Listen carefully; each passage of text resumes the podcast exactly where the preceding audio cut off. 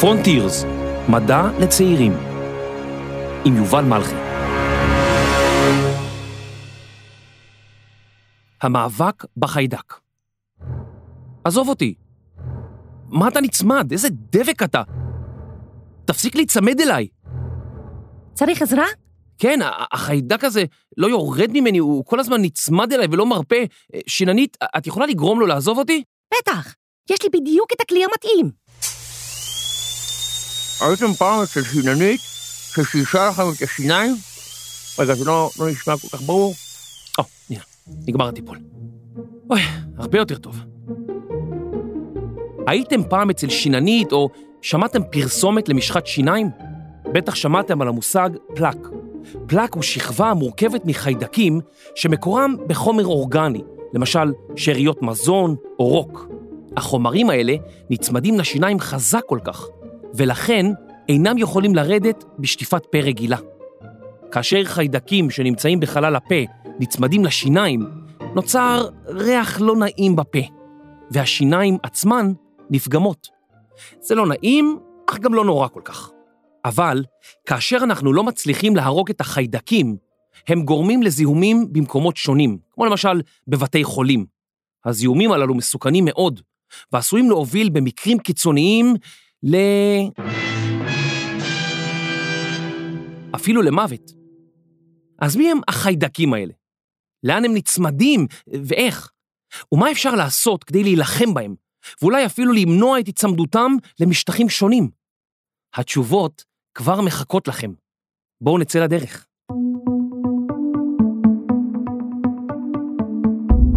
אז מה הם בכלל חיידקים? חיידקים הם יצורים קטנטנים. בגלל שהם קטנים כל כך, מודדים את הגודל שלהם לא במטר, לא בסנטימטר ולא במילימטר, אלא ביחידה שנקראת מיקרון. אם תיקחו מטר אחד ותחלקו אותו לעשר, אז לא תקבלו מיקרון. אבל אם תמשיכו לחלק כל יחידה כזאת לעשר, ואז תיקחו את היחידה הזאת ותחלקו גם אותה לעשר, וככה תמשיכו שש פעמים בסך הכל, תקבלו חלקיק קטנטן שנקרא מיקרון. כדי להבין כמה הוא קטן, נגיד שהוא קטן פי חמישים מהחלקיק הכי קטן שהעין שלנו מסוגלת להבחין בו. חיידקים הם צורת החיים השכיחה ביותר על פני כדור הארץ, הנפוצה ביותר. אם היינו מתייחסים רק למספרים, וסופרים כל חיידק כיחידה אחת, וכל אדם כיחידה אחת, אז היינו אומרים שבכדור הארץ הזה יש חיידקים, וביניהם מפוזרים גם כמה אנשים. אחי, מה זה הדברים הגדולים האלה? וואלה, אני לא יודע, אני חושב שקוראים להם בני אדן. בני אדן? משהו כזה אולי, כן, אבל יש כל כך מעט מהם, למי אכפת? בגוף שלנו יש המון חיידקים. הם נמצאים על האור, בתוך הפה, באף, ויש לנו גם חיידקים במערכת העיכול. המשקל הכולל של החיידקים אצלנו בגוף הוא כפי הנראה בין 1 ל-3 קילוגרם. קיימים סוגים רבים של חיידקים. אם בעבר חשבנו שחיידקים הם רוכשי רע, אויב שצריך לחסל או להתגונן מפניו. כיום הולך ומתבהר שזה נכון רק במקרים מעטים.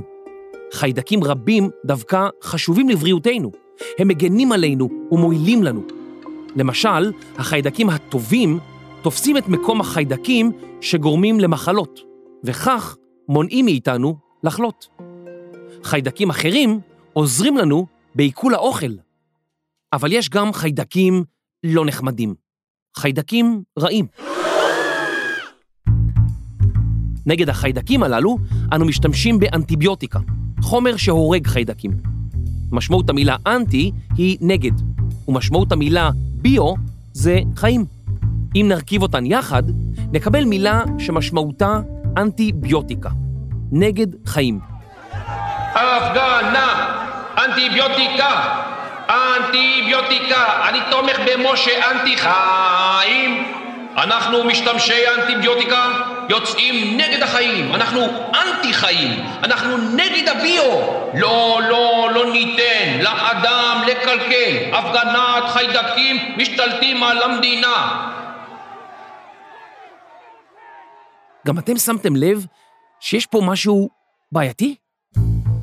אם עצרתם לרגע לחשוב, אולי שמתם לב שלתת למישהו חומר נגד החיים יכול להיות קצת בעייתי. הרי גם אנחנו יצורים חיים. האם חומר אנטיביוטי עלול להזיק גם לנו? אז למרות השם שלו, חומר אנטיביוטי, אינו מכוון נגד כל צורות החיים. בדיוק להפך, חומר אנטיביוטי צריך להיות מותאם כדי לפגוע רק בחיידקים. רציתי להבין טוב יותר את הנושא, אז שאלתי את פרופסור מיטל רכס, חוקרת במכון לכימיה באוניברסיטה העברית בירושלים, מהי אנטיביוטיקה? טוב, אז קודם כל אנטיביוטיקה זה שם אה, גנרי לבעצם חומרים שמונעים מחיידקים או לגדול, זאת אומרת להשתכפל, או שהם גורמים איזשהו נזק לחיידק ואז מפוצצים אותו או גורמים איזשהו נזק לדופק. אז זה בעצם משפחה של חומרים שפוגעת בחיידקים וביכולת שלהם להתרבות. פרופסור רכס הסבירה לי שיש שתי דרכים עיקריות בהן אנטיביוטיקה פועלת כנגד חיידקים. דרך אחת היא לפגוע ביכולת של החיידק להשתכפל, והדרך השנייה גורמת לחיידק להתפוצץ ולמות. דרך אחת לזהות חיידקים היא למצוא מרכיבים שקיימים רק בהם, ואז לתקוף אותם. מרכיב שכזה הוא למשל דופן החיידק. התאים שלנו מוקפים בממברנה, כלומר קרום דק שתוחם את התא. מה שכלוא בתוך הקרום הזה הוא התא, ומה שמחוץ לקרום אינו שייך לתא. גם לחיידקים יש קרום כזה, שנקרא ממברנה, והוא תוחם את התא שלהם, ממש כמו בתאים שלנו. ממברנה היא כמו שקית עם חורים קטנים. למשל, שקית של תה מאפשרת למים לעבור דרכה, אבל לא לעלים של התה. אחרת העלים היו נכנסים לתוך התה, ואז נכנסים לפה, ואז... איך, יש לי פה עלה. אוקיי. לחיידקים יש מרכיב נוסף בממברנה שאינו קיים בקרב תאים של בני אדם, והוא נקרא דופן התא.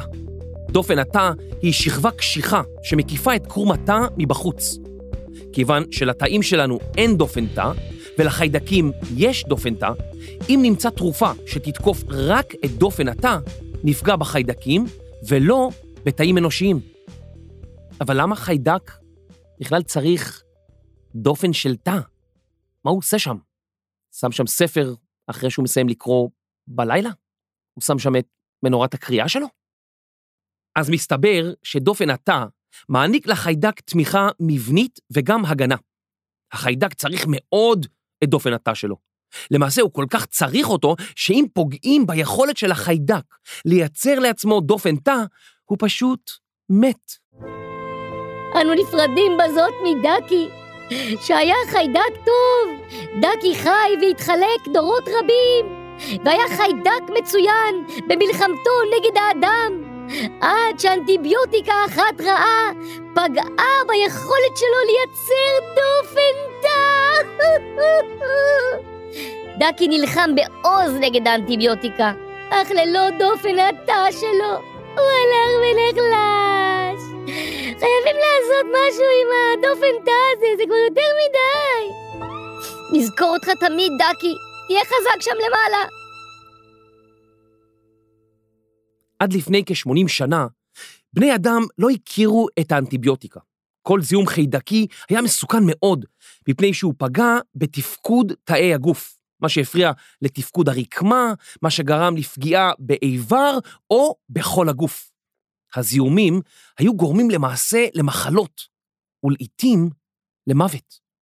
אם נסרטתם מגדר, או נכנס לכם קוץ לגוף, והפצע הזדהם, הייתם בסכנה גדולה. חוקרים רבים ניסו למצוא פתרון או תרופה, וחלקם היו פורצי דרך בזמנם. בשנת 1928, המדען הסקוטי אלכסנדר פלמינג נסע לחופשה, ולא ממש סידר את המעבדה שלו. כששב מחופשתו, הוא גילה ששכח תרביות של חיידקים בצלוחית. פלמינג החל לסדר את המעבדה, אבל אז הוא שם לב שהחיידקים הזדהמו בפטריה, והפטריות יצרו אזור שהחיידקים לא גדלו בו. פלמינג הבין שהוא גילה חומר אנטי-חיידקי, לו הוא קרא פניצילין, על שם הפטריה שיצרה אותו.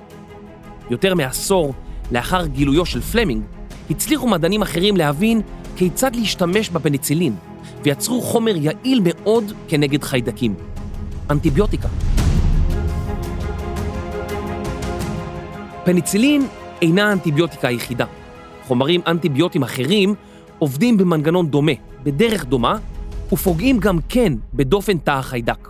לעומתם, חומרים אחרים עובדים בדרכים אחרות, ופוגעים ביכולת של החיידקים ליצור חומרים אחרים, או להתחלק ולהתרבות. אז יש לנו מגוון של חומרים אנטיביוטיים שתוקפים את החיידקים במנגנונים שונים.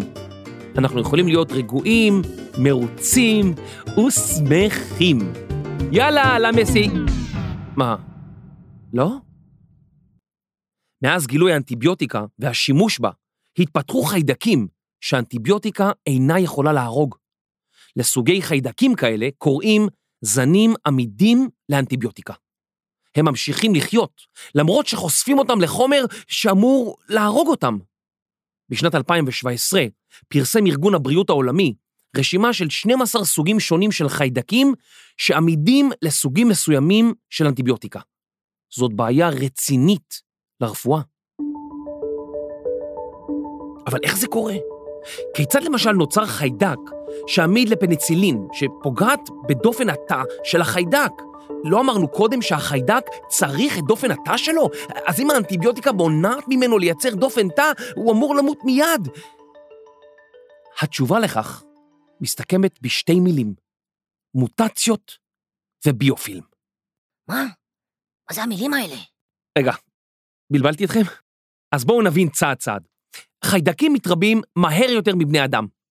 אחות לחדר לידה, אחות לחדר לידה. לנשום עמוק, ללחוץ חזק, ושוב לנשום. הנה הראש מגיע, איזה תינוק יפה. או, הנה עוד אחד, או, הנה עוד אחד, אוי, עוד אחד, עוד אחד, עוד אחד, עוד אחד. טוב, החיידקים מתרבים, אבל לא בדיוק כך. תא החיידק מכפיל את עצמו ויוצר שני תאי בת שהם כמו הילדים שלו. ואז כל אחד משני תאי הבת משתכפל ויוצר שני תאים נוספים, כך שיש ארבעה. וככה זה נמשך. ההכפלות האלה הן ממש מהירות, בערך כל 20 דקות. שלום, אני רוצה להזמין מקום במסעדה. כן, מה השם בבקשה? משפחת חיידקי. אין בעיה, כמה תהיו? בוא נראה, אנחנו מיליון, אז עוד שעה נהיה שלושה מיליון. אבל לא מעשנים בבקשה, אנחנו שומרים על הבריאות שלנו. הלו? הלו? מוטציה היא שינוי בהרכב גנטי, כלומר, שינוי באחת או יותר מתכונות יצור מסוים. מוטציה אינה בהכרח דבר שלילי. בזכות מוטציות, יצורים יכולים להתאים את עצמם לסביבה שונה או חדשה. ג'ירפות למשל, היו בעלי צוואר קצר, עד שחלק מהג'ירפות נולדו כמוטציות בעלי צוואר ארוך. המוטציה הקנתה לג'ירפות את היתרון להגיע לעלים גבוהים, וכך הן שרדו, לעומת הג'ירפות בעלות הצוואר הקצר שנכחדו.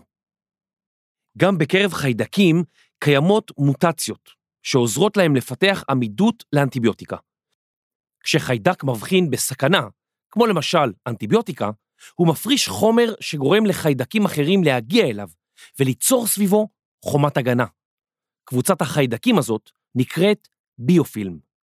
הביופילם מאפשר לחיידקים להעביר ביניהם מידע וחומר גנטי, ומסייע להם להפוך עמידים לאנטיביוטיקה.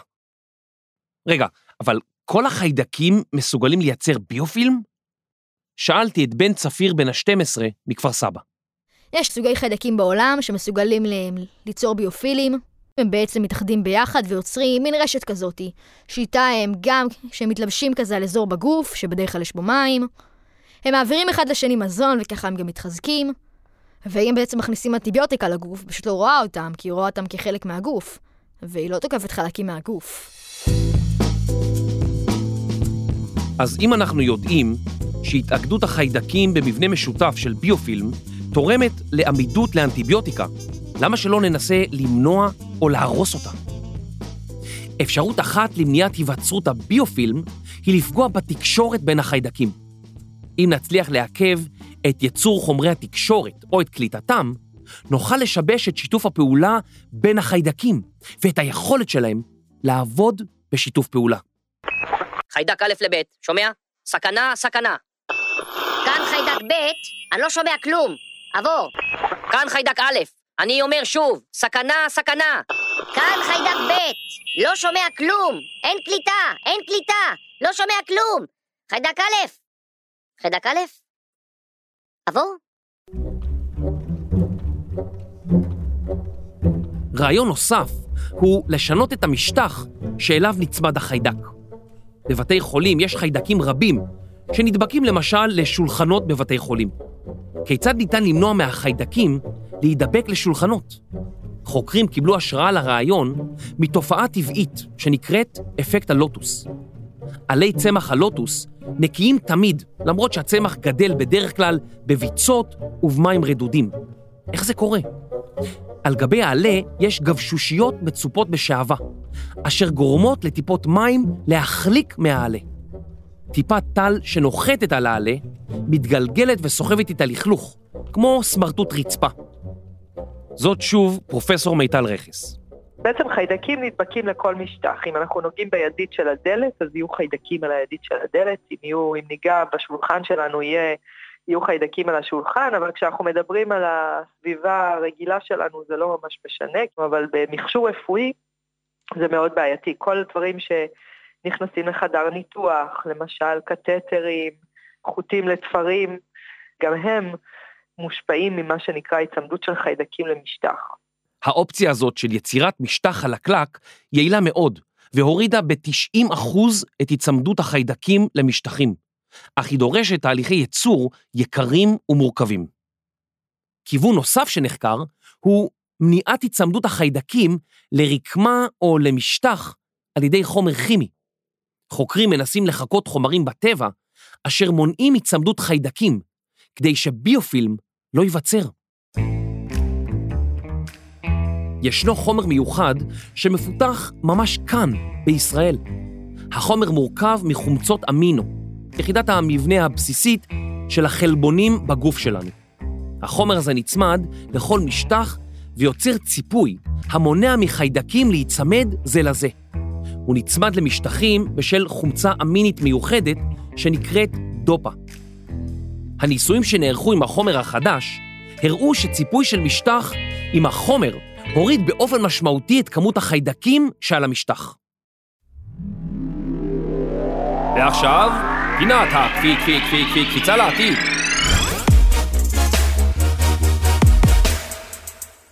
שאלתי את פרופסור רכס, אם נסתכל קדימה לעתיד, איך לדעתה תיראה המלחמה בחיידקים בעוד 50 שנה? אה, אני חושבת שאנחנו נראה הרבה יותר משטחים, שימוש במשטחים חכמים, שגם מונעים התבססות, את התבססות החיידקים, וגם נראה משטחים שישחררו כל מיני חומרים שהם ידידותיים לסביבה. ואיך בן רואה את העתיד? אני מדמיין כזה טילים, אבל לא טילים שמפוצצים, טילים שבהם פשוט מלאים באבקה הזאתי, אוקיי? ואז הם פוגעים בכל מקום בעולם, ובכל ארץ מלא מלא טילים כאלה, וזה לא עושה נזק, כן? וזה פשוט ערפל לבן כזה, ואז הוא כזה נעלם ומתמוגג באוויר, ואז נשארים חיידקים כאלה, רק אולי במקומות נידחים באפריקה, חיידקים שיכולים לייצר את זה. לא יודע, זה מה שאני מדמיין. אז לסיכום, החומר החדש המונע היצמדות חיידקים, אותו חומר המכיל דופה, יכול להיות שימושי ויעיל מאוד, ונקווה שהוא ייכנס לשימוש בקרוב. בינתיים, אתם יכולים להמשיך לשטוף ידיים עם סבון, ולמרות שזה בטח ממש מבאס לשמוע, לא כדאי ללכת לבית ספר כשאתם חולים. מצטער. הייתם רוצים להמציא תרופה למחלה? אתם מוזמנים לשלוח לנו הודעה ולספר לנו מה אתם הייתם רוצים להיות כשתהיו גדולים. אנחנו ממש רוצים לשמוע מכם. הצטרפו לקבוצת הטלגרם שלנו, רשמו בעברית פרונטירס מדע לצעירים ושתפו אותנו. בין המשתתפים יוגרלו פרסים, אז קדימה, לעבודה.